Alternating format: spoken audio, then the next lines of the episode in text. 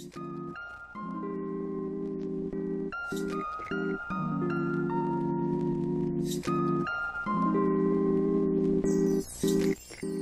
morning, good noon, good afternoon, and good evening, listeners. You are listening to Better and Better Podcast. This is Kim Magbanwa, your host, your friend, at your service. Welcome to the second episode of Better and Better. You know, as a kid, you really don't think much about anything. Like how you don't need to think about money because all you know is that your parents are buying the things that you need and want. You don't need to think about what you'll be eating tomorrow because your mom has got it all covered, right?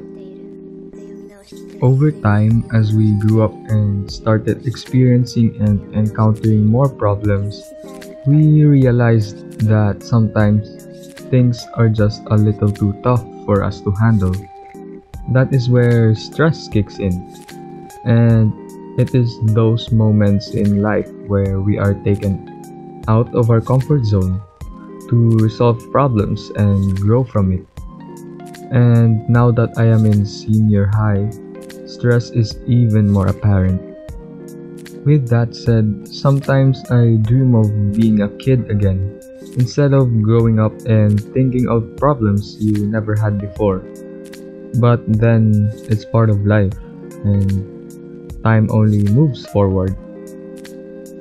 What I realized this week is that stress is a dual edged blade.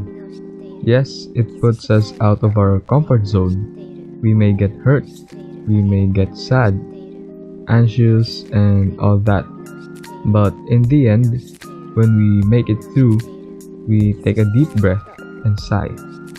Then realize that we got stronger, we learned something. I have to admit, these past few years in high school, there were times that I have cried out of stress. And during those times that I cried, one day I realized that crying will do little to solve your problem Yes, it may relieve you, go ahead and cry for a bit. But don't let it bring you down. Sometimes it's just ourselves who are making the problems that stresses us. Like procrastination, you know that you could have done it earlier and now you suffer from your consequences. Some people just quit when they feel like they cannot handle the stress an example is from schoolworks. Some people just intend not to pass a certain project since they just can't do it. And so they just avoided it. But you know, we need to learn how to handle stress as early as we can. I realized this week that it's better to suffer now than suffer even more later. Why? When you get a job, your rest days compared to schools and universities are much, much lower. Imagine not having a summer and Christmas vacation. On top of that, no semestral break, and most holidays are working days. School is already trying to prepare you for the stress that will come later on in your job.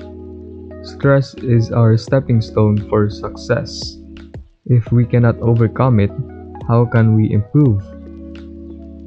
Here are simple things to manage stress. 1. Make use of your time. 2. Communicate and even ask for help.